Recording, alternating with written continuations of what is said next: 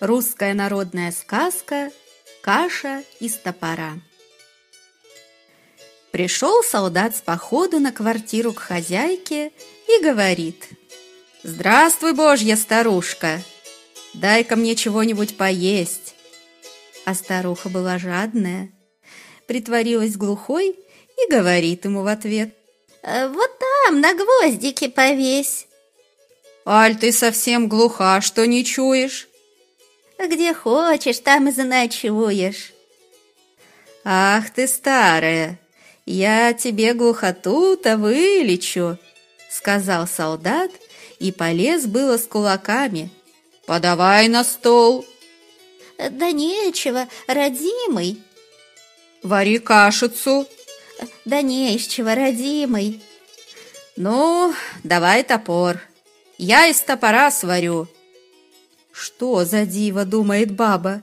Дай посмотрю, как из топора солдат кашу сварит.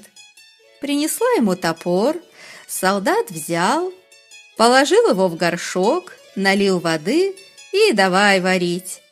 Варил, варил, попробовал и говорит. Всем бы, кажется, взяла, только б малую толику круп подсыпать. Баба принесла ему круп. Опять солдат стал варить кашу.